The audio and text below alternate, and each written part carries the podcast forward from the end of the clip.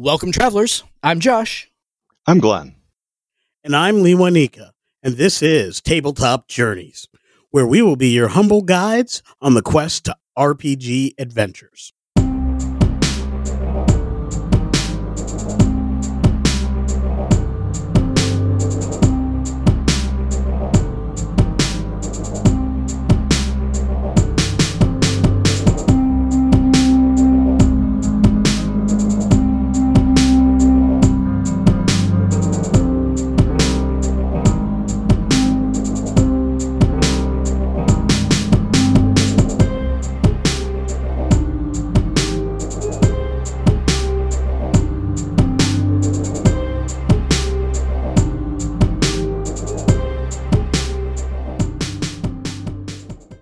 Welcome, everybody, to our next field trip. I've been looking forward to this one. We've had this one on the books for a while here. And I see my co host Lee Wanika there repping his Superman shirt, very theme appropriate for uh, for today's field trip. Oh, yeah. Mr. Oh, Myers, crap, Mr. Miller, how are things on. down I in always the, uh, the great on. state? When you flex, Lee Wanika, we can't see you because we're on audio. You know that, right? You I figured do that know one out? that, No, we but Okay. this is how I get into character. I'm flexing for the character. Excellent. I love it. How are you folks doing today? Doing Doing great. great. I'm excited. As everybody who's listened to this podcast knows, I'm all about supers and superheroes.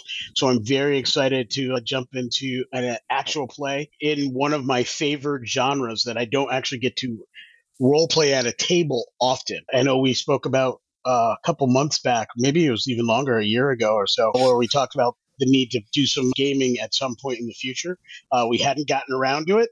And here we are with a brand new game, and I'm very excited to get to give it a go, especially because it is based on Powered by the Apocalypse, which has become one of my fast favorites. If I want to go to try a new system, I love when they're uh, Powered by the Apocalypse. It's a Yeah. great system, very narrative. Absolutely. Agree on all of those fronts. That's fantastic. How about you, Mr. Myers? How are you today?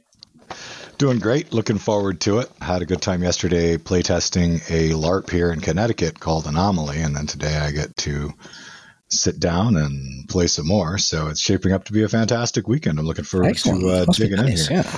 Yeah, I had the excitement of going to the dump this morning. That was that was how my fun Sunday started here. Think uh, so far you are the winner, Glenn. I think that's uh, without without too much competition here. All right, without any further ado, let us go ahead and introduce today's guest. So on air today, we have got Kyle from Five Points Games, and we are going to be running through their new powered by the apocalypse build, as Lee Wanika said, masks the worst generation. So Kyle, welcome to Tabletop Journeys. How are you doing today?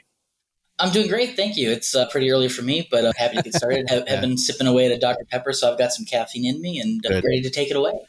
Actually, yeah, yeah, I appreciate that. Yeah, you getting up early on a Sunday to Oh. go ahead and game with us three schmoes. So that's I Oh, appreciate it- that very much. I'm very happy to. Haven't really done a lot of actual plays before. A little nervous, but I'm sure it'll go Yeah. go pretty. Oh, it'll be fabulous. Just, just do your thing. We'll make you sound fantastic on the other side. Don't worry about that too much. So, Stunning. so- just so we can let everyone know what we're going to be doing here. What is Masks the Worst Generation? Explain to us the build. Explain to us the game. So, Masks The Worst Generation is a third party supplement for Masks The New Generation, which was made by Magpie. We are not endorsed, we're not official, but Mag- Magpie has been pretty cool about letting us do our thing. And I know Alunica said that they were really big into superhero stuff. I actually have not read a DC or, or Marvel comic before, which probably seems a little strange considering I'm such a fan of masks that I obviously made a third party supplement myself and my friend Sam. But I grew up reading manga. I grew up in a pretty diversified city in Ohio. Got into really a lot of the early stuff, Kira, all that sort of stuff. Masks is very Western comic focused. So I wanted to bring manga, manhwa, that sort of focus into the mask sphere. We started playing on play by post games when the beta came out. And over time, I started creating my own city instead of the Halcyon City, which is where the base game is kind of like Yeah. Metropolis or Gotham. So very Pan Asian influences, a lot of the manga influences. And a couple years went by, started doing some homebrew because that's what I do. Any system that I work in, 3.5, I'm uh, played way a lot back in the day. I always tinker with the rules. It, it helps me learn and GM better. And a couple of my players were like, "Oh, we, we really like these playbooks, but they don't really hit the themes that we want." Since you're already doing some homebrew, would you write some playbooks for us to run in the next game? So we did one about every year. Our current one has actually been going for three years, so Nice. going strong. And eventually, I had a whole setting and a bunch of playbooks and a bunch of custom moves and a bunch of obviously custom NPCs for the setting. And my friend, who's a graphic designer that I've known for 12 or oh, longer than that now, man, almost, almost 20 years at this point, I said, hey, but why don't we just make a book? Why don't we just do this? And that kind of got the ball rolling. Um, we reached out to Magpie Games and they were all pretty chill with it. Basically, told us what we could and couldn't put in the book, which wasn't very much because it's under Creative Commons attribution, and they've been pretty pretty chill the whole way through. Awesome. awesome. So why the worst generation? That's been one question that's been floating in my. So what, where do you think like the structural difference between this game and Masks: The Next Generation? So the worst generation is a reference to One Piece. It's my favorite manga. I've been reading hmm. it since 1998.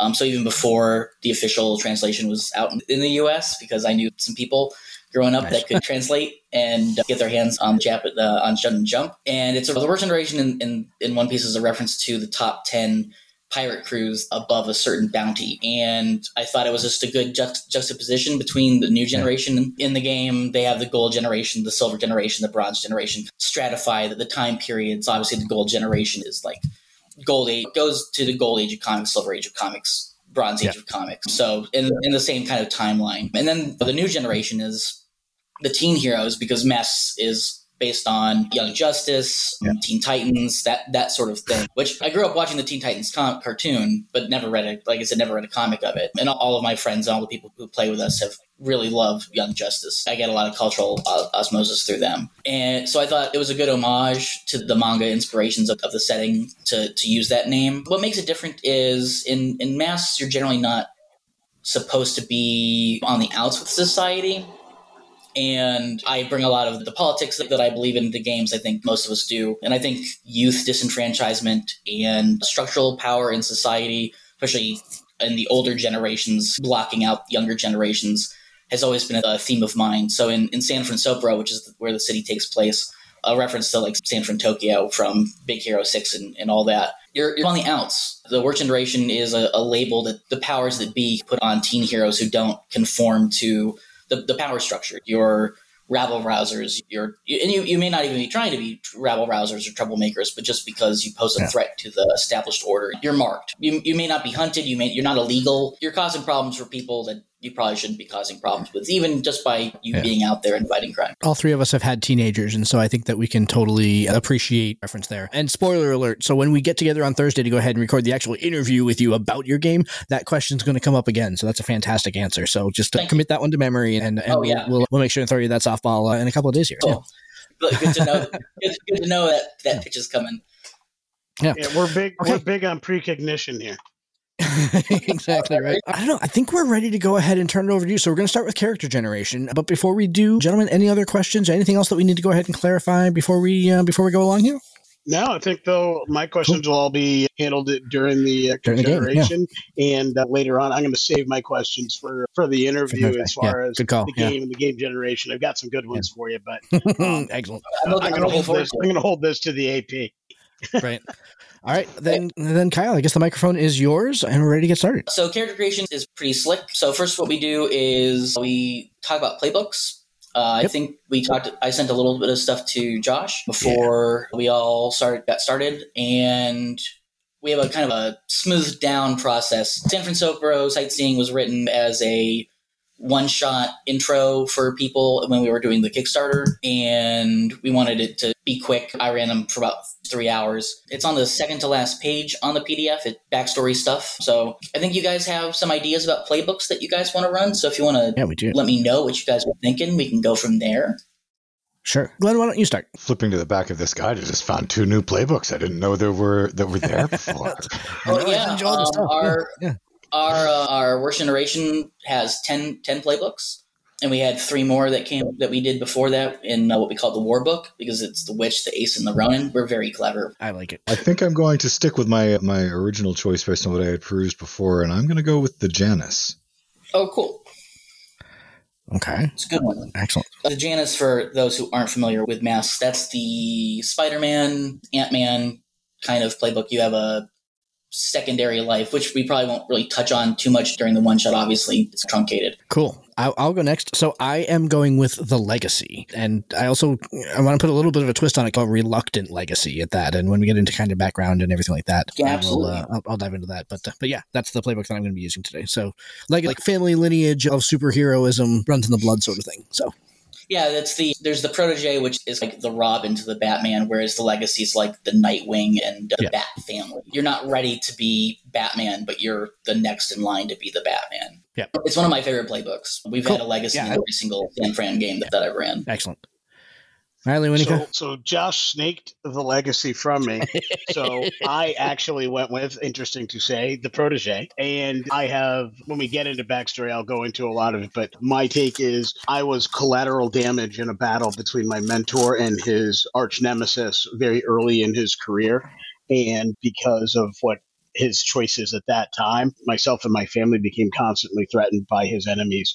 And so I basically convinced him that he had to train me because he was responsible for the danger that we were in at this point. And uh, so he was not particularly willing to train me, but once he did, he trained me properly because he did accept his responsibility for my situation. Sounds great. Yeah, and like I said, the protege is the Robin or the I guess sidekick, you could say. You're as hero support is what we prefer to say. Sure, hero, um, hero in training. You're, you're, the you're being trained to be the next line. So it's really cool when the Core Ten playbooks are really cool in that they run the typical gamut that you'd expect from Teen Titans or, or Young Justice. So it's always good to pair the protege and the legacy together because of similar drama. And for those who haven't played Power by the Apocalypse, playbooks are more about the drama than they're, they're not really classes. They're just like little drama bundles that you kind of it's what story do you want to tell more than what role do you want in the part which i really like powered by the apocalypse has became my favorite kind of system philosophy when i discovered it yeah very cool. Then we do label assignment. You guys have all your playbooks, so I'll let you guys do that. And we'll go down the rest of the stuff here quickly. So you should already have labels, and you should be assigning one extra point to whatever labels that label that you want. And I have notes as well, but I won't be noting your labels. One one cool thing about masks is your labels shift. Since you are teenagers, you are at the mercy of adults and villains telling you who you are. There are ways to stop label shifting, which we'll touch on when it comes up. It's called rejecting and the influence. But I think that's a really interesting mechanic. It's the first time I've ever seen so dynamic of stat shifting. And I think it really helps the teen angst and drama angle that the game wants to enshrine. So, can you go over the labels and what they each mean so we can have a good idea of what we're adding our bonus to? Yeah, absolutely. That's a really good question. So, just off the top of my head, da- danger is how you see yourself as, as strong and other people might see you as threatening. Um, okay. Freak is seeing yourself as superpowered. Other people might see you as scary or alien, not quite human. Superior, obviously, is seeing yourself as smarter or, or more clever than other people. There's two sides to each. There's the positives of how you and other people see you, and the negatives how other people and how you might actually feel about yourself. And on, on the flip side, for superior, people might think you're a little arrogant or self-assured, self too self-confident. Savior is obviously you're seeing yourself as the protector. On the flip side, people might see you as tr- not troublesome but meddlesome, self-important, uh, messiah complex. Like only you can save people. And mundane is seeing yourself as normal. Um, and on the flip side, people seeing you as somewhat milk toast, just bland or humdrum or, or boring. Okay. All right. And then, so for the labels, do, do we add our plus one to like one one category or to one stat within, like within within? Like, do, do we head to the vertical or the horizontal? You, you would love so they they go on a track from minus two to plus three. So if your savior was minus one and you added a plus one to your savior, it would be a zero. Okay, all right. So it's one of the individual values, not the category as a whole. Correct. Yeah. Cool. Your stat total should be plus three. Okay. All right, so I'm going to add one. Uh, so I'm going to take mundane, and I'm going to add my plus one to my negative two score. So okay. that'll be a negative one to start. Hopefully, so that all with powered by the apocalypse, yeah, basically. And just to uh, clarify, because we haven't done a powered by the apocalypse build for a long time, so the the dice system is two d six, and then this number would be a modifier onto that the result of the two d six, and uh, it's like a success system where like everything six and below is a failure, seven to nine is a is a medium success, and a ten to twelve is a high success. Is that kind of the same system? Uh, yeah, I, w- the way I like to put it is miss hit success. Uh, every Powered by the Apocalypse game is unique to itself. I, I've played Powered by the Apocalypse games that don't have rolling, which is pretty crazy. It's called Godsend. It's actually a really cool game. You play gods during the ra- during Ragnarok. So you build a world and you uh-huh. get to watch it crumble down. Very cool game, but very different than any Powered by the Apocalypse- game that I've seen. So on a miss, which is one to six, as you said, your position in the narrative changes. It, it goes lower. The GM gets to make a hard move, which is just declaring something that happens and it takes effect. And on a seven to nine or a ten plus, the GM gets to make a soft move, which just moves the narrative or informs the narrative. Seven to nine is a, you get a little bit of what you want at a cost, or you just get slightly less than what you want. Whereas a 10 plus, you get what you want typically. So if, if you want to scale a cliff face on a miss, you might fall and take and get hurt, where the hurt is a hard move. On a seven to nine, you might slip down a few a few feet on the rock face, and maybe you get hurt a little bit, but you get to choose generally. Do you want a market condition or do you want to slip further? Now, there's always some kind of narrative positioning to, to offset the slight success that you get. And then on a 10 plus, you scale the mountain. Cool. Is typically how it runs. Cool. So, Okay. just so I can have just get a handle around the small amount of math here, um, I want to add the plus one to something within Savior. I've got all these columns. I, does it matter which of the columns I add that to? And I just don't. I'm not grokking. So each one's a think think of each label as a track. Okay. So danger danger is its own track. All the labels are, are their own track. So if you Right. add plus one, just increase it one on the track. Okay. So I'm only adding it to the Savior. So all of Yes. those. So basically, that's going to run negative one to plus four. No, it's Oh, only one along number within that track. It's one number O- within only the track, plus one. So move a negative one to a zero. or a negative Okay. two to a negative one. It's one number within the track. Okay. So then my question from- is, what do Yeah. each of the numbers do so that I understand which is most advantageous? That's what It's a I'm not mo- understanding. It, it's a modifier in your dice roll. So it's a, if you roll a 2d6, it's 2d6 plus or minus whatever number on your track is. So if you're at currently negative one and making, and I'm assuming that there are different, that the tracks apply to different types of rolls. Is that Correct. There, there are basic moves. Let's say you want to directly engage someone that go in and do a little bit of a dust up. You would roll plus danger. So if your danger is at minus one, you would roll 2d6 minus one for that roll. Okay, so if I choose Savior, and let's say I, but, but I guess I don't understand what where a negative like what rolls would apply to the negative two versus what rolls would apply to the plus three. That's what I'm trying to figure out. So each, How do we each- I think I think I understand. I think I understand. When you're looking at it visually, Yeah. there's in each line one number that's shaded differently. Okay, That's your current starting position. yes. So, like as an oh, example, Oh, as okay. Janus, my freak starts Okay, at minus one. If I choose to Oh, put my okay. one there, I would change it to zero because you're it's going to move along the scale as we play. all of those numbers don't matter. The only number that matters is the shaded number. Correct. That, that's correct. That's You're- your current That's what- value. Okay, now I understand. Okay. Okay, I kicked my ass for about five minutes as we've been talking before I figured it out. So I figured you were in the same boat I was a little bit ago. Yeah, I was trying to figure out then what are all the other numbers for, but now I got it. So if I put my plus one there as a protege, I'm going to be at a plus two. yes? Uh, that that is correct. Yeah, the your zero freak minus one danger plus one savior plus two superior zero mundane. Gotcha. That makes much more sense now that I understand. And Yeah, absolutely.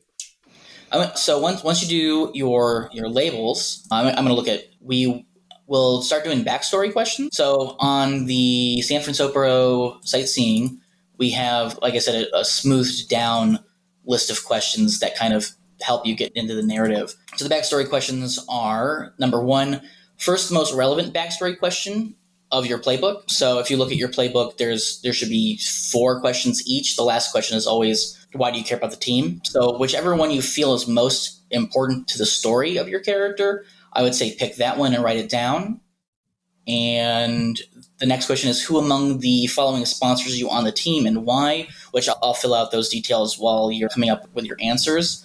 Number three is how did you become a member of the worst generation? So, why are you a troublemaker in the city? Why has the city decided that you are worthy of the title of the worst generation? Maybe you just didn't, maybe you were approached by the Guardians West and you declined, and that set you in their sights. Maybe you were part of a bank heist that you didn't mean to be part of, and now they've labeled you. Whatever you want is the answer. And then number four is why do you care about the team? Which that's just a pretty simple answer most of the time. Most people just say because they're my friends or they're they've become my family. So while you do those four, I'll give you a rundown. So there are three powers within San Francisco. There are the Guardians West, which is your standard Avengers conglomerate team of powerful heroes that have all banded together. They have almost like a feudal system where each major hero has a portion of the city and they have a bunch of junior guardians underneath them so other teen heroes that have glommed onto the Guardians West name for power, prestige, and politic,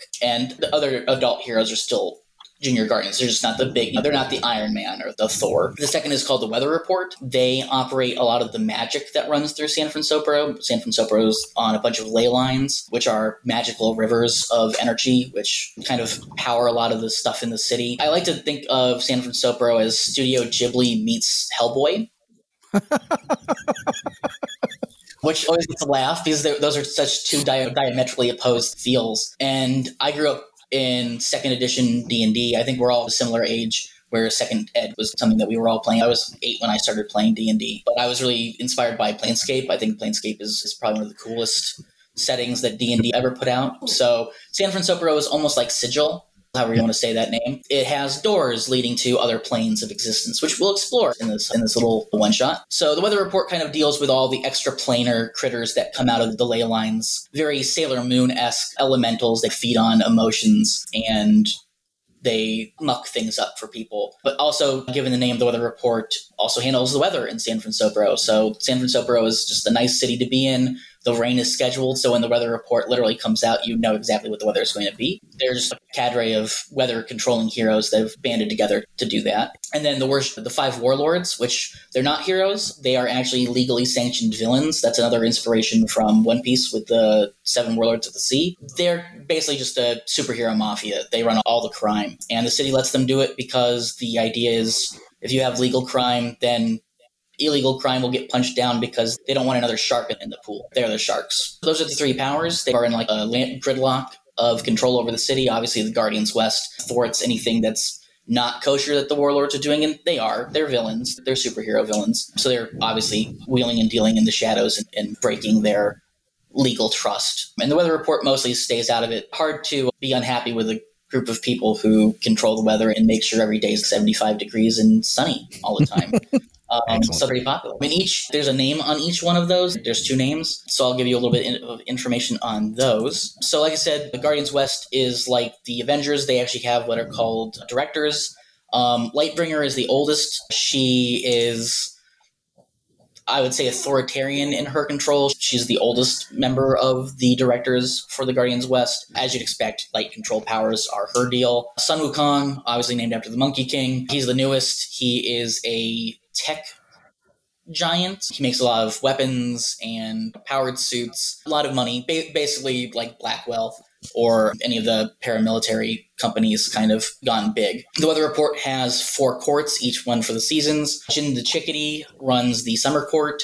He's also a paramilitary guy, samurai styling, dual wielding katanas. And then there's Land the Finch. She has weather control powers. She's from the weather report. Jin's pretty hardline when it comes to the worst generation, whereas Land's much more permissive. She likes the trouble that the worst generation stirs up, so she's always behind them. And each one of the two kind of has that. Lightbringer obviously is, is pretty opposed to the worst generation, whereas Sun Wukong is, yeah, absolutely. Chaos sells more weapons, so of course I'm okay with that. And then the warlords are all named after D and D classes. So there's the rogue, the warrior, the bard, the sorcerer. So in the in this playtest, the rogue is the more permissive member of the team. All all the warlords like the worst generation because you know they cause chaos and kind of destabilize the the two goody sides. And the warrior is the founder of the warlords, old, battle hardened, a former Punisher figure. He was a hero at one point, and then the city kind of turned against his more violent methods of putting down crime. So he just said, if you're going to act like I'm a villain, I'm just going to be a villain. And the city kind of was like, yeah, of course we want you to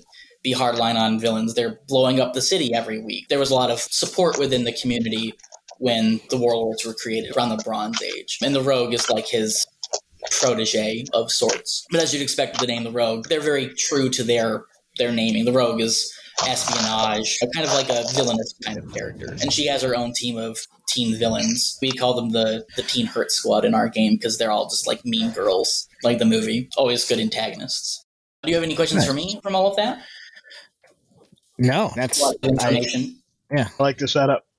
Yeah, yeah. We wanted to do something okay. different in basic by the book masks. There's Aegis, which is Shield. We didn't know if we were actually allowed to print Aegis, so it doesn't actually show up by name in the book. We actually could under certain circumstances, but we just by the time mm-hmm. that we knew that the book had already been completely written. Okay, do yeah, want to have your answers? Yeah. Then yeah, uh, yeah, let's give me your superhero name. I sure. actually one of the one of the core things about Power by the Apocalypse games is that you don't refer to the players, you refer to the characters. So if you want to give nice. me your superhero names, I will be calling you sure. those from here on. Uh, my superhero name is the Old Brain. So the Old Brain moniker has passed through my family for many generations. It is one of those things that when the current holder of the mantle of the Old Brain dies or passes away, somebody else from the bloodline is seemingly randomly picked to be the new old brain. And thus I have picked up the moniker. And man, I didn't want it. It was weird. My uncle was the old brain, which always caused this like strife between like my uncle and my dad. It was really weird. And everyone expected one of his kids to become the new old brain. And then when I became the old brain, I, it's caused this whole like weird like thing in my family. And I didn't really want it. That's why I've become one of the worst generations is that I like people just expect a lot from me and I am not I'm not down with that at all. I don't want any of this and it's just it just happened and so now I got to deal with it, but it's oh, it's it's really yeah, it's it's just it's not great. Stressy. It's stressy. And uh, who sponsored you on this makeshift team that's being formed? What that is after everyone's introduced? Sure. So the holder of the title of the Old Brain has been a member of very numerous superhero teams throughout history. Again, they were very well known. They were throughout all the various holders have been. I, it was like an automatic that when a new team was put together and the mantle of the Old Brain switched together was put together, of course the Old Brain was going to be on the, the new superhero team. There's family money that kind of like influences those decisions, I'm sure. But uh, whoever was assembling the team was like, yeah, of course we're going to pick the new Old Brain because there's always an Old Brain on the team. So, so probably someone in the Guardians West then, either Lightbringer yeah. or Wukong. Yeah. Okay. Exactly, and especially Sun actually specifically because so I'm also well, I have like this like tech angle to me. Also, I was I thought I was going to be a computer programmer when I grew up. That's what I, I was in college when my uncle died, and figured that I'd probably be working for for his company. And then when I picked this up, okay, now I got to do something else now, and probably he knew of me and and picked me. So cool. What are your powers? They are largely like like mental kind of psionic powers. So I can like uh, I can read thoughts and I can go ahead influence things with my mind. Okay, cool. That's very much like the old brain has always been able to do that. They've always been the Professor X kind of psionic powers. Very cool. Who wants to go next? I think that's all the information that I need. I guess I can go. I am Tristan Gray, known by my superhero moniker, the Knight. I am a protege. My mentor is the Templar and uh, essentially i met my mentor because he was having a battle with his arch nemesis Eldon rage and there's a lot of collateral damage and it brought down my apartment building in which my family made a home. The destruction left me paralyzed and cost me my my right arm. I was very young at the time barely 11 years old and i was totally devastated by the injury. Did you say elven elven rage? E-l-v-e-n elden. Eldon rage yeah, E L D O N. Awesome. All right. And who do you think signed you up for this new team? I would assume other, my mentor. Other than, your, other than your mentor, yeah. I would say it would be one of the one of the bad guy group. Okay. Mo- mostly because my uh, my, my, mentor is on the darker side of things. He's not all the way. I don't think he would be a member of that organization. He was very reluctant to train me. Basically, I was. It was six months after the accident.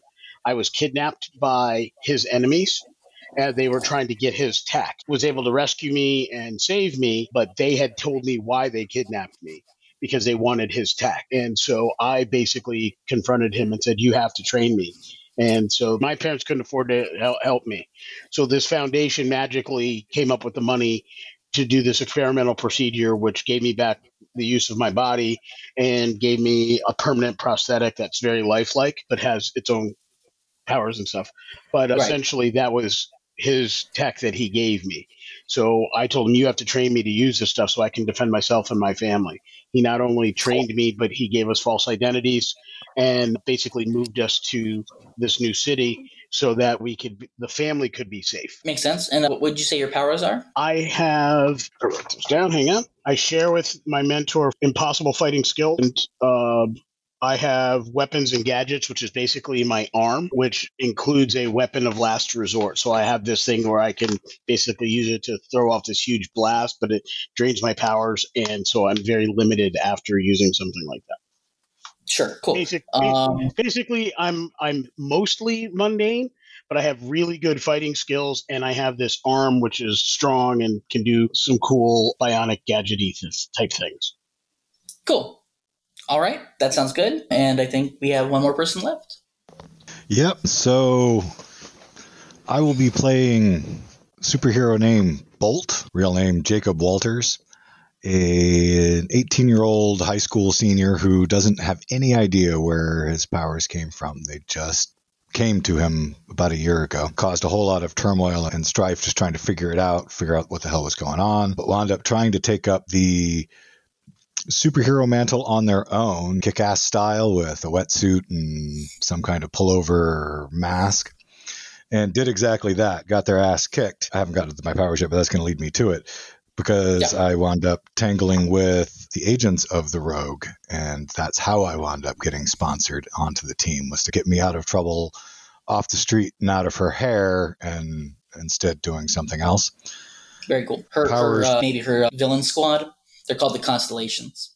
Fair enough. So I ran afoul of the Constellations, mucked up one of their jobs, Sounds but good. did it well enough and spectacularly enough that it attracted her attention and got me the sponsorship.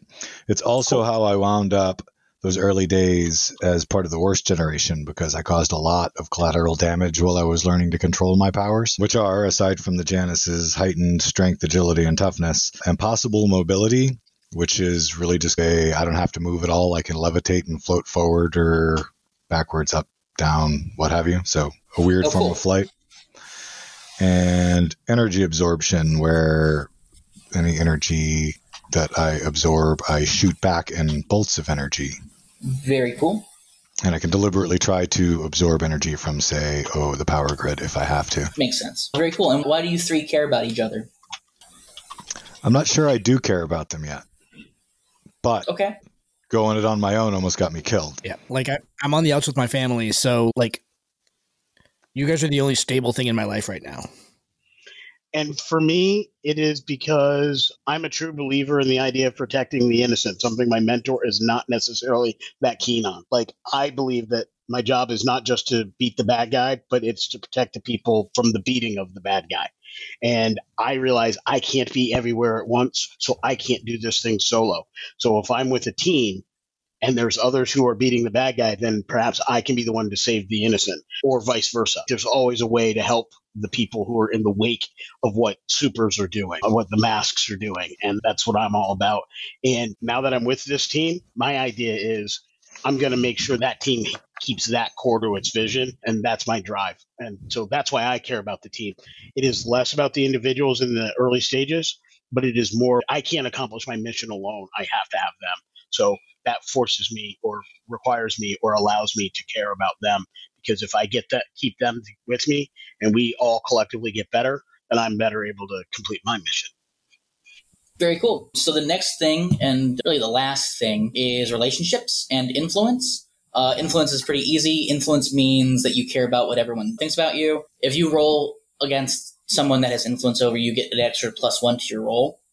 So if the knight rolled to directly engage the brain, which I'm just going to call you brain, you would get plus one on that roll on top of your danger, and vice versa. If anyone who has influence over you, they get plus one to the roll. That only pertains to GMs don't roll in masks, or most Powered by the Apocalypse games. And we'll talk about what influence means for NPCs on you guys when we get to it. Which you guys just exchange influence. All three of you have influence over each other, and they all have influence over you. Makes things easier just sorting that stuff out. And then everyone gets to pick one relationship question, and you get to pick which player that falls on. And there is a list of quick ones. Each playbook has their own, but because it's a one shot, we just have a generic list. So once you have picked that, declare who it is. If anyone feels they think they slot in for any of the three characters, you can propose yourself for those. Glenn, As what well. was your character's name again? Bolt. I think I'm going to go with my mentor is very cautious and asked me to keep an eye on you because of some of your early destruction. Yep. Nice. You might have to save the innocent from the things that I rain down on them. Heard. Yep. Appropriate. Yep. I would say that that the brain definitely got caught doing something that shames my legacy with the night because of my reluctance and your insistence on saving innocence. Like you, you may not you may not have much tolerance for my sort of like the fact that I the fact that I have the mantle and don't like wearing it is probably something that runs afoul of you. So for me, I would re- respond to that as the you and the brain, my you being me myself. We teamed up a few times, mostly because you were reluctant to help, and I basically cajoled you into doing so. Yeah, bribed me, cajoled, any various, got me drunk and threw me in a trunk. And if that's So that I think is character creation. Usually there's a when the team came together, but the team's coming together because there are other powers in the city other than the three pillars. Minor powers, obviously individual hero groups exist, but there's a fourth kind of group that has been formed in the center of the three pillars. They're called the Monsoon. They are the police force. They make sure that everybody plays nice between the three pillars. How would you feel about the old brain and I knowing each other before we put on our masks? Totally, yeah. Absolutely. Both roughly the same age. Like we maybe we went to the same school and so like when both of us became soups, it's like, okay, how well do you think we knew each other? I don't think we were fast friends or anything. Maybe different schools, and we met at some form of whether it was athletics, an athletic event, or some other school inter-school thing. Whether it was through, I don't know. What is the old brain? So he is he was always like a smart kid. Before he was a soup, he was a smart kid. And Okay, also a smart kid. yep, so maybe and he's he's huge into like technology. Like he again, he like he thought he was going to go into like programming or stuff like that. So like Robotics like club a, competitions. Robo- robotics club, exactly what I was going to say. Exactly. So maybe different schools, rival robotics clubs. Fair enough. I like it. All right, all right. Well, Now that we're done with character generation, Kyle, I think we're ready to get started. I've at it. So as we were kind of talking about, you guys are going to be part of the Monsoons kind of task force. So all three of you are brought to the Monsoon. It's this big towering civic complex in the center of San Fransokyo. It's the tallest building. You're not told why initially, but once you guys get settled in, you see there's a whiteboard and papers all strewn out, and in steps Cindersnap. You all three know her. She's your liaison with Monsoon. You are yourselves not part of the Monsoon, you're Monsoon adjacent, so she's your handler. She was a former member of the Worst Generation, like an idol, the, but she's now I guess you could say gone native. Fiery red hair, as you'd expect, business suit, very Agents of S.H.I.E.L.D. looking lady. She greets you all good morning, and she just starts rolling in with the information. So, you guys have all been brought together, two of you from the Warlords and one of you from the Guardians. Uh, You are on a kind of a clandestine mission. Turns out that another faction's been rising in the city. They're not quite certain what the goal is, but it seems to connect with all three of these organizations. The leader is called Tenebros. He's a necromancer, and all we really know is he's messing with the ley lines and trying to access some kind of plane beyond the physical boundary, which that's a no-go. So you've all three been called in to handle that. They have two names for you to investigate. The first is the Possessor. They have sourced him in the Sleeping Giant Reserve. It's this large, sort of natural redwood forest that sits on the north edge of town. They have reports that he's been seen there in the forest, messing around with the ley lines that are native there. And the next is Snow Fox. She is a junior guardian, and she seems to be selling out information from the Guardians to Tenebros. So if there's any questions before we get rolling, we will decide which of the traders that you want to go and take down first. Okay, so what do you need us to do? We need to investigate, but are we like taking them out, or are we like bringing information back to you, or I don't know, like what's my motivation here? So, on the Possessor, you need to find out what they're doing inside the Sleeping Giant Reserve and take them out if it's anything dangerous and ascertain what they're doing. And if it's bad, take them out. If it's not, obviously report back to us so we can step in and do whatever we need to do. There's a cadre of superheroes that live in the Sleeping Giant Reserve, a druidy kind of conclave off the grid not a lot of technology in the Sleeping Giant Reserve sort of granola crunchers. And they've said that he's kicking up a fuss there. With Snow Fox, find out what she's been telling people, and obviously put her under arrest. We have enough evidence to, to book her and put her in super prison. And you can find her in the River District. There's a lot of civilians in the think... River District, so don't go too crazy with your powers. Obviously, if you don't have to fight her, don't fight her. She'll probably be with some of her friends and other junior guardians. They may actually cause you some problems because they don't know she's a traitor. We haven't really been able to disclose this. Obviously, this is all very hush. So you're on your own when it comes to her. And we think both of these are related to this new faction. We have credible information that they're that Snow Fox is selling information to to Tenebros, and the Possessor has broken from the worst from the warlords and is working with Tenebros for whatever their whatever their goal is.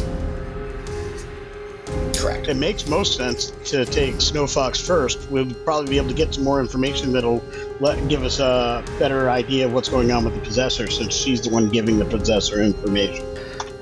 Okay. Everyone agree? Sure. That's fine. Brain. Seriously. Fine. I said fine. Like whatever. The water district has got people, and we've got to do right by them if she's doing something that could end up being dangerous for them, and we have the information to get to, to bring her in, we need to bring her in. All right, that's yeah, sure, cool. I got you. I got your back. I'm good. Excellent. Bolt, can you like charge him up a little bit? Give him some caffeine. You realize that part of his name is old.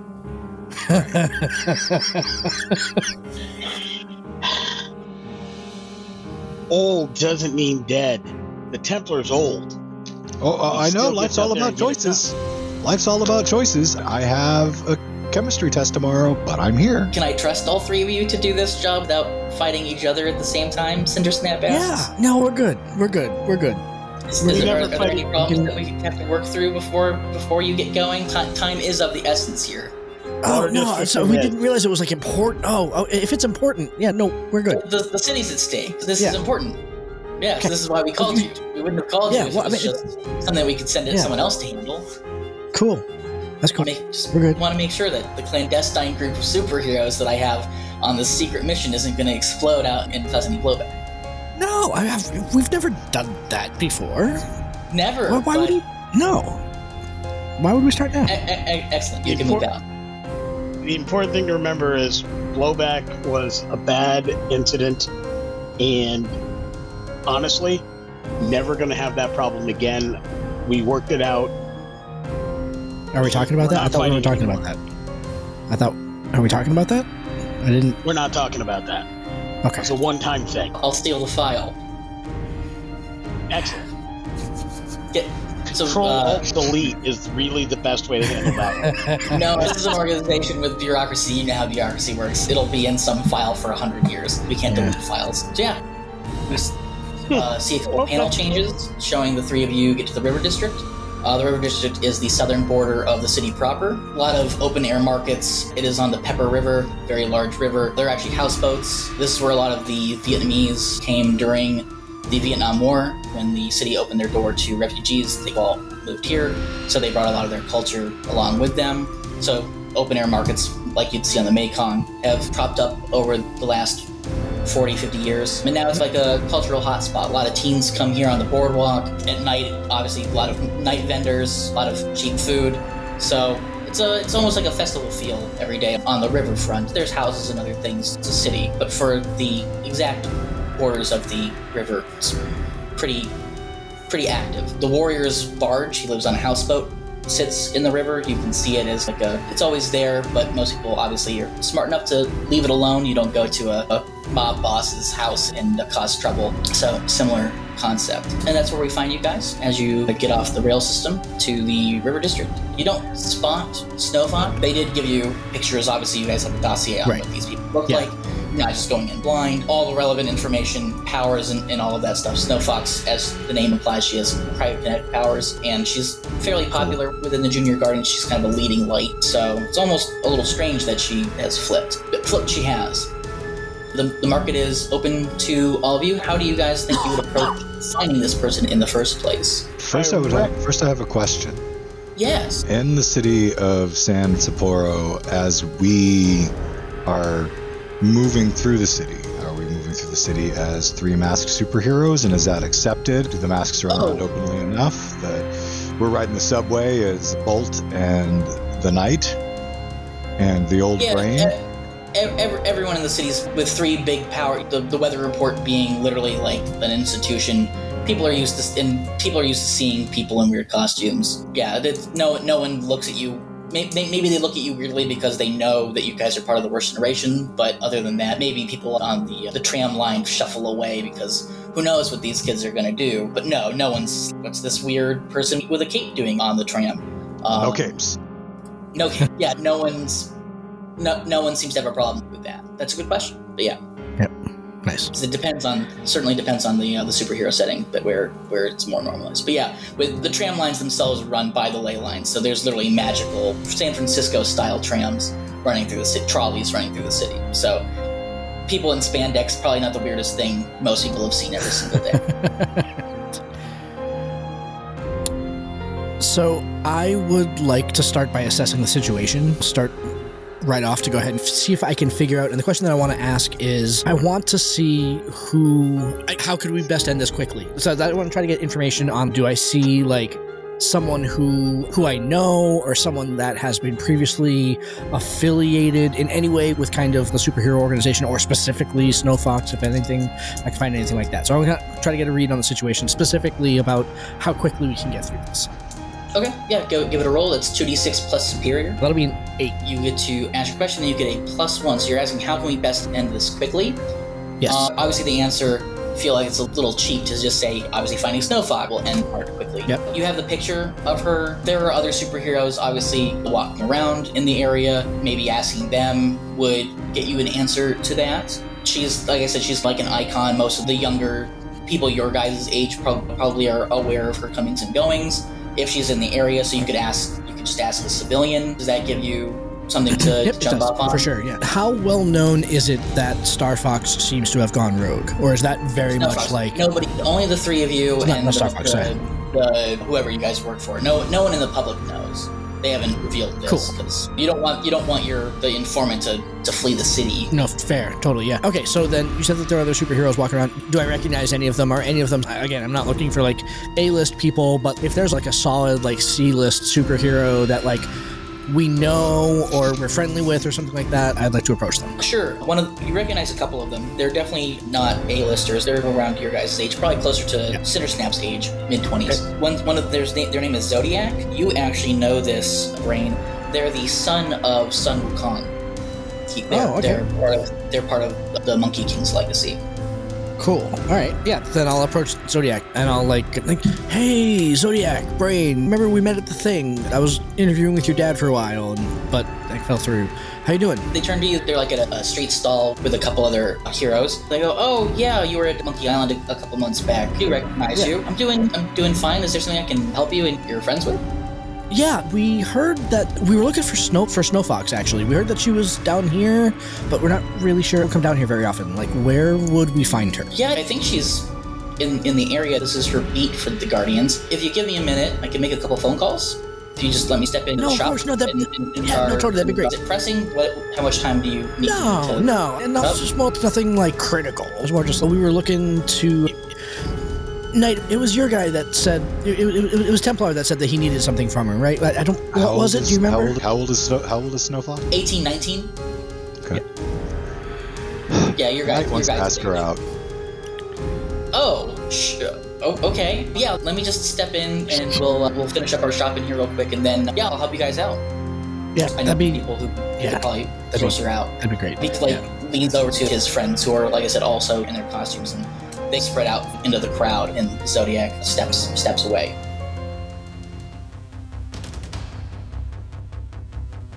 It's a couple minutes that go by, but you hear increasingly loud engines on the river, and you guys are all natives to the city, so you guys know you're not allowed to. Ski-doos are not allowed on the river. There's at least this close in, into the inner city. Noise ordinances and not disrupting the marketplaces. And you see a couple ski-doos zipping around on the waterfront, and each of them is operated by someone in a face mask, and they all have weapons, uh, which is a little strange. So it's pretty clear that these people are up to no good. This is going to go badly. Yeah, saw that too, huh? There's a bunch of heroes here. That's not our mission. They have weapons. Innocents can be harmed. It's our mission. All right. If they move to act, we move to, to intercept. Oh yeah, they've Um, moved to act. The people are boarding other boats on the river by this point. Okay. They're jumping off ski-doos and- and very actively, aggressively acting toward boat operators and, and taking stuff and sipping off. This is a robbery. In that case, going to I'm going to move kind of towards them, but kind of not try to make myself be noticed or seen, uh, so I can get as close to them as possible. So as when it's time to act, I can just jump in and, and go for their leader first. So you're gonna jump in the, the river? Oh no, they're oh they're on boats out out Yeah, the river. They're on ski-doos, zipping around on the river, taking people off boats, taking stuff off boats. Okay, so we got to find a way to get to the boats. You need a ride? Yes. How about you, Brain? Yeah, yeah, that'd be cool. So I'll grab both of them by, I don't know, the belt, levitate them up and out, and drop them on a boat full of bad guys. Is this something that you typically do? So that's an interesting question. As I would assume, as the only person who has flight Hmm. with enough strength to do so, because it says that I am still augmentedly strong. In a situation where it's the only way to get them to where they need to go, I would assume that it's something that we would have normally we would normally do. Okay. Fastest way to the top of the building, across the chasm. Okay, yeah. So in Powered by the Apocalypse, the reason I'm asking is if it's something that you normally do, if, if you're not under fire or straining yourself, you don't take a roll. So I was just asking to make sure that you didn't have to roll and unleash your power. They may even have these handles built into the back of their costumes Right. by their Like a, belts. like a character, you can just click your click yourselves in and fly off. So yeah, you guys land on the boats. The robbers obviously notice notice you, and they, there, there's several boats being taken over by these robbers. There's, there's a gang. They round on you and open fire. They have guns. All right. I, I dropped Uh, them from probably 10 feet up or so into Okay. that land. Yeah, and like, where, how far away They'll from them did you I'm drop just us? Yeah. And they're- they're all like on like on like ski-doos, right? So it's not like there's one guy on a ski-doo. Some of them are on boats. Yeah, some of them are. You know, there's a robbery in progress, so they're they're you know they're spread out between several boats, and there are still some that are yeah zipping around. Is around. there any way to determine which boat appears to be the central target? Because if so, that's where I would fly them. Yeah, that's a good question. Uh, there's the like situation. a like a large passenger boat, like a tour like a tourist boat, something that can seat maybe hundred people. Uh, that seems to be the the prime target. There's enough people there that they're obviously running down the aisles, just snatching purses. These are not superhero villains. These are just street thugs that have shown up. It happens. This is a city. There's crime. There's normal. They're robbing, normal. they're robbing the sightseeing boat. That's not cool. Yeah. All right. Cool. Yeah. So I guess Knight. It. Go ahead. You just dropped us down. You- So you start. he drops us down. I am immediately going to go after the go after the leader, basically dodging any bu- bullet fire. But I'm gonna try to take him out with. I've got a screamer stick and my my arm, so I'll be blocking with my arm and attacking. Sure, that sounds like a directly engage. So that's 2d6 plus danger. All right. I rolled a six and a That one. must be, yeah, uh, okay. minus the one, it was a six. So you rolled you rolled a miss. So Yeah. mark a condition as you're under fire. That doesn't necessarily mean you've been riddled full of holes, but nor- normally in masks, the GM tells you what condition to mark, but I generally let players decide what condition they want to mark because it's your emotions, it's how your character is feeling in the situation. I feel that's more appropriate. You can mark angry, guilty, hopeless, insecure, or afraid. All right, so I'm gonna say insecure because I have to. I expect to be successful whenever I do anything. So the fact that I bugs me. So you, you yeah, you, you were not successful. They just lay enough suppression fire that they that you cannot make any. If you were to try to get closer, they would actually probably hit you with bullets, and that's Okay. that's no. So they they have night pinned down on the boat. Okay. and a bunch of civilians because you know it's a big boat and they haven't rounded up all the civilians in one area. So there are civilians that are also under fire. Okay, so I would like to try to defend some of the civilians. Uh, that- that seems to be why we're here. Knight, we're defending the innocents and everything like that. And I have shadow control powers. I would like to try to kind of herd them into one area and make it more difficult to go ahead and like spot them and see them and everything like that to try to obscure them a little bit by using those powers. Would that Um, be get a defend roll on that or a that'd, be, power? that'd be a defend roll because you're, actively trying to people who are under direct fire, and it would also probably fit for the knight as well. Yeah. Okay. All right. Cool. So that's a plus two. So let's see. Well, it's a good thing I got the plus two because that's an eight. So on an eight, you can choose to escalate the situation or expose yourself to danger, and you get a choice from the list. You can either um, add a team to the pool. Team, whenever which you have a team in the pool right now, you always have one unless noted. You can spend a team from the pool to increase any roll by one. It's there to show that you are actively working together. If you had wanted to, which obviously you guys didn't know, which should have said, you could have bumped Knight's roll from a six to a seven Good. Yep. with a team. That's right. You can take influence over someone. So in this case, you'd be taking influence over knights, and that would mean you'd get influence over them. And if you already have influence over someone, you shift their labels, or you can clear a condition, which you can't do because you have a condition. I can't do because oh, uh, but I so I can't clear like Knight's condition. I can only clear one of my own. No, you can only clear one of your own. Cool. There's another, right, there's uh, another move for clearing other people's conditions. Yeah, I'm gonna I'm gonna escalate the situation, but I'll also add one team to the pool because I have a feeling like that's gonna be necessary. Yes, absolutely. And team goes back to number goes back to one when the scene changes, and I'll let you guys know when it goes back. Uh, and both, so obviously escalating the situation. Now you've now you've attracted their attention. Now they, they clearly know that you guys are all coordinated and you know what you guys are doing. You have yourself come under fire, so I will have you mark a condition as well. Oh, okay. I will mark. Wait, that was both or Brain? Oh, sorry, Uh, that was Brain. brain. Okay, I will. I'll mark angry because like I, we were just here to go ahead and find Star Fox, and now we've gotten ourselves into this mess. So I'm angry. Her name is Snow Fox, Brain. Aren't you supposed to be smart? Do I keep calling her Star Fox? You do, but that's okay. I will never. That's. Oh, what by the Star way- Fox, Snow Fox, whoever, whatever. Doesn't matter. Like whatever friggin' name is, I don't know. Whatever. and what are you doing? As this all goes pear shaped. So, I've dropped my two compatriots. One of them's attempting to defend the civilians. The other one was attempting to engage and failed. How many shooters are on this boat, and are they near each other? We'll say there's four, and yeah, they're all the, the front of the boat. Yeah, you, and you can see the, the shadows in on the boat as Brain uses their powers to cloak the civilians and, and Knight. And I imagine you're like drawing the. Sorry, I should have let you emote what you were doing, but uh, we'll say maybe you're like drawing the shadows away from the enemies to cover the civilians. Yeah, exactly. I'm trying to obscure them so that they can't get picked off by these shooters here. And if that has the added effect of making it sunnier where the gunner where, where the gunners are, so that Yeah. that kind of thing. Like I'm trying to like bend light, so light is it's lighter over where they are and darker where the people that we don't want shot are. Yeah, so yeah, you can see the enemies clearly, especially now that the, the shadow control is kind of. You know, it's, it's like a large pontoon boat. It's open. There's a roof, but it's open enough that there's no like windows. It's all just sticks holding up the, or poles holding up the roof. So it's very easy to jump in, and jump out. Obviously, your friends went through the roof, so there's two large holes in the roof. Excellent. Bolt hovering there above his two friends. If anybody's looking at him, it looks a little bit odd because he's hovering upright in the air as though he's standing on nothing, but he shifts his feet as though he's setting them for stability. And he's got this look of concentration on his face as he clasps both hands together and extends them.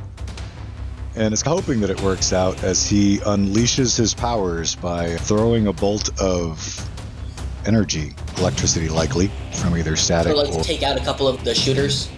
Correct. Trying to line up as many of them as possible in this energy blast. Oh, that, that's still a directly engage. Unleashing your powers is like when you're trying to shape the environment or use your powers in a way that you're not used to. So if you're attacking someone, that's directly engaged. So that's 2d6 plus danger. 2d6 plus danger, danger, and my danger is zero. Before you do that, we didn't talk about moves, which was my bad. You do have mask as a, as your mm-hmm. move. Totally forgot about that. So pick two moves each as as appropriate on your playbooks. My my bad. My suggestion for a one shot for you, Bolt, would be game face, Okay. especially in this situation. If you want to read that. And you guys don't have to tell me which ones mm-hmm. you pick until you use them. We should have done that during character creation, but I totally forgot. I actually selected mine, so they just didn't come up Oh, in good. this particular Nope, I scenario. dig it. Game face is good. Yeah, game, game face is definitely one of their one of their better moves. Yeah, Uh, game, do dangerous game. web as well. It's pretty good. Well, I'll choose For- the other one one after shot. this and reread through it. But game face for now will apply then, and I Yeah. will commit myself to defeating these enemies. Around marking Yeah, a I want to make sure you did that before you before you roll. That way, I do get a plus one. Yeah. Marking a condition. Uh, For I don't know which ones you took, but Captain would be really good in this case. When you face a dangerous enemy, which you will as the, the end boss, you get to add one plus one if you're. I actually took more investigative stuff. I took Cool. been reading the file, mindful of the surroundings, and heroic tradition. Oh, cool. You had a ten there, Bolt. I saw. I Um, so 10. you get two choices on your directly engage. two choices on directly engage.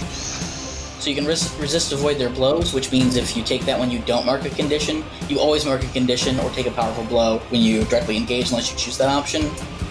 And then you can take something from them, so you can take their guns. I've seen you can even be more esoteric with it, where you take their footing or take their high ground or, or things like that. Um, Right, so I'm gonna- or you could uh, impress, frighten, surprise them. I get to decide as the GM how they react, so I get to choose of those three which ones, but you get to choose that as just an option. Or you can create an opportunity for your teammates. So if I would, I, I would have to make a soft move in light of how you're changing the fiction, or you just add a team to the pool if nothing is appropriate. Where in this case, that's probably not going to be the case. There's probably stuff that you could do to alter the narrative. So I'm not really used to fighting on a team yet, so a little bit of my tactics, aside from getting them from point A to point B, still a little self-serving. So attack and defense, I'm going to resist or avoid their blows. Totally And viable. I get to choose two. You said right, Yes, on a 10 plus, you get to choose two. but because I'm learning to work on a team, I am going to create an opportunity for my allies. Sure, and how do you think that looks as you're raining energy bolts down on these unfortunate, unfortunate goons? I think that my energy bolts fully distract them. Maybe take somebody completely off their feet. I'll let you decide on that part. But in the course of that Sure. distraction, the knight is no longer pinned down. Sure, yeah, I'll, I'll take that. Yeah, I'll, I'll say one of them just gets one of the goons. There, there were four, so that there are three on the boat now. And obviously, this is a, a distraction, so they turn their attention to you and start laying suppression fire in the air. The, the other three trying to. Obviously, you're the most threat of the three so far. So they, they focus their fire on you, so their attention is drawn away from the civilians and who And we will. that uh, for knight? Will that give him like a plus one on his next roll against them? Is No, it just, it just means it just means that he's not under fire. It just changes on what hard moves that I'm allowed, quote unquote, to make. Gotcha. Yeah, ma- masks and it's a narrativist style game, so it works on positioning. And I know a lot of people have a confusion on, that term, but we probably should come up with a better term. Position doesn't mean where you are on the playboard; it means where you are in narrative. And position conforms what you're allowed to do. You can't just say, "Oh, I take their guns." If you're 40 feet away, the positioning doesn't work. It doesn't fit in the narrative. But if you take their guns, I'm not allowed to go. Oh, they shoot you with a bullet because they don't have a gun. My the positions between us have changed in the narrative. So yeah, that's what uh, opportunity is. Just a way to shift position to your favor, or enemies can get opportunities based off of moves as well. So that shifts their the position in, in their favor. Awesome. But yeah, we'll go to the knight because he is no longer being shot at. Excellent.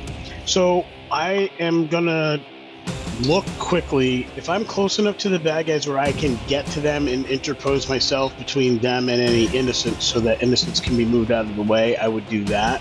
But if not, Yeah, sure. I will simply move towards the. Okay. So you're, trying to protect the civilians still, or you're trying to go after the bad guys? I'm interested in protecting the civilians, but my idea, my goal is really to make it more challenging for the bad guys to harm them. That would be a Whether- that would be a defend. Then. Okay, in that case, defend, I get. Let me see if I can read this. Let's see. When you defend someone or something, it's a roll plus savior. So 2d6 plus my savior, that's 10. Cool. So yeah, you interpose yourself between the civilians on a 10 plus. It just just succeeds. Uh, I'll read the move out just so people at home can know. On a 10 plus, you just succeed. It says defend someone from immediate threat. Roll plus savior for NPC threats on a hit. You keep them safe and choose one. So you also get to add a team to the pool, take influence over someone. Which this would actually be the civilians. Doesn't really net you anything. Or you can Yep. clear the condition that you've marked. I'm going to clear my condition. Excellent. And I am keeping track of eh. the conditions as well. Excellent. Yeah, so I'm going to clear the conditions. I'm better able to handle things moving forward. Cool. So yeah, you are now the civilians have all gotten to the back of the boats at this point. Anyone that was up front, obviously hur- hurted by the shadow control, and now you're very clearly interposing yourself between the baddies who are now at the, the sole front of the boat. So you are the bulwark there. So we'll go Got to we'll go to Brain. Yeah, cool. I am the knight at this point has the has gotten out of the suppressing fire. They're turned themselves to bolt at this point. So I would like Sure. to use my I know what I am move uh, once per scene. Defend a teammate. You can uh, shift savior up and everything like that. So I'm going to go ahead and let's So when you shift savior savior up, you have to lower another label. no, lower another one too. Yeah, that's fine. Yeah, when you Um, raise a label, you always lower label.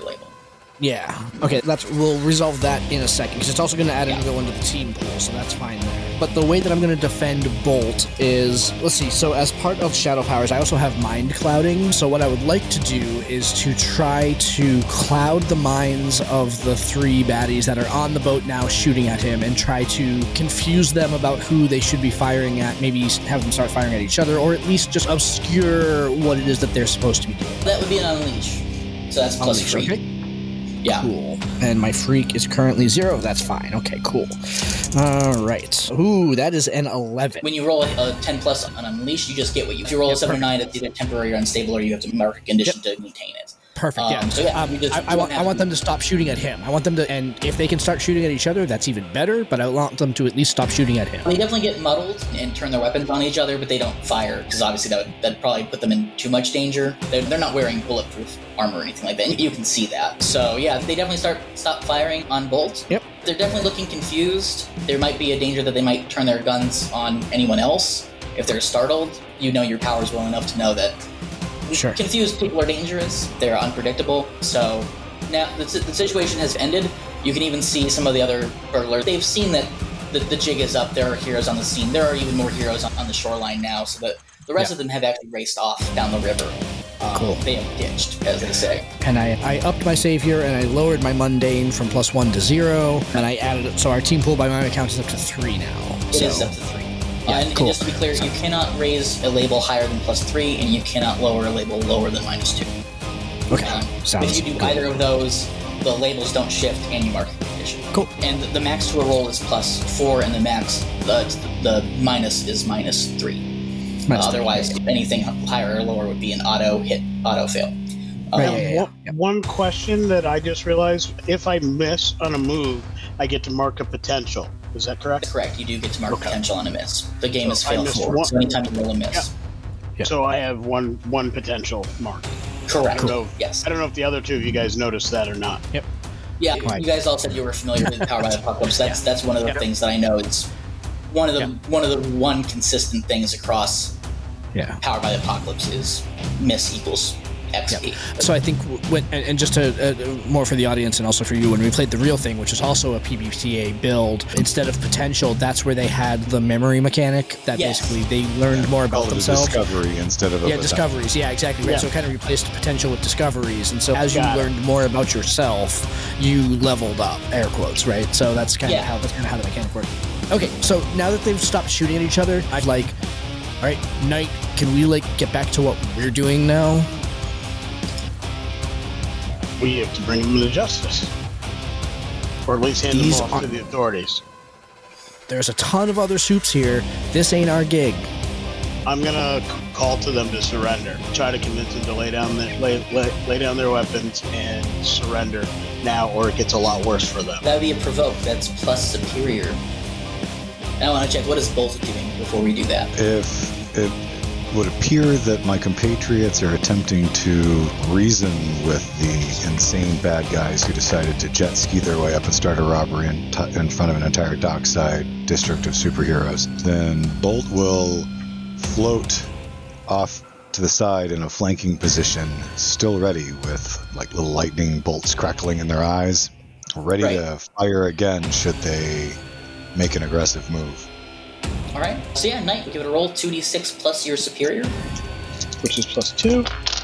Yep. That's gonna be eight. So on an eight, you don't necessarily get them to give up, but since they're clearly they just throw their weapons to the ground uh, as they come out of their haze. Their allies have all run off uh, with whatever loot that they managed to abscond with, and there's three heroes, and they're just dudes with guns. So the pilot, who has up till this point has been in with the civilians, goes back to the controls, which had previously been taken over by the villains, and slowly putters you guys back to.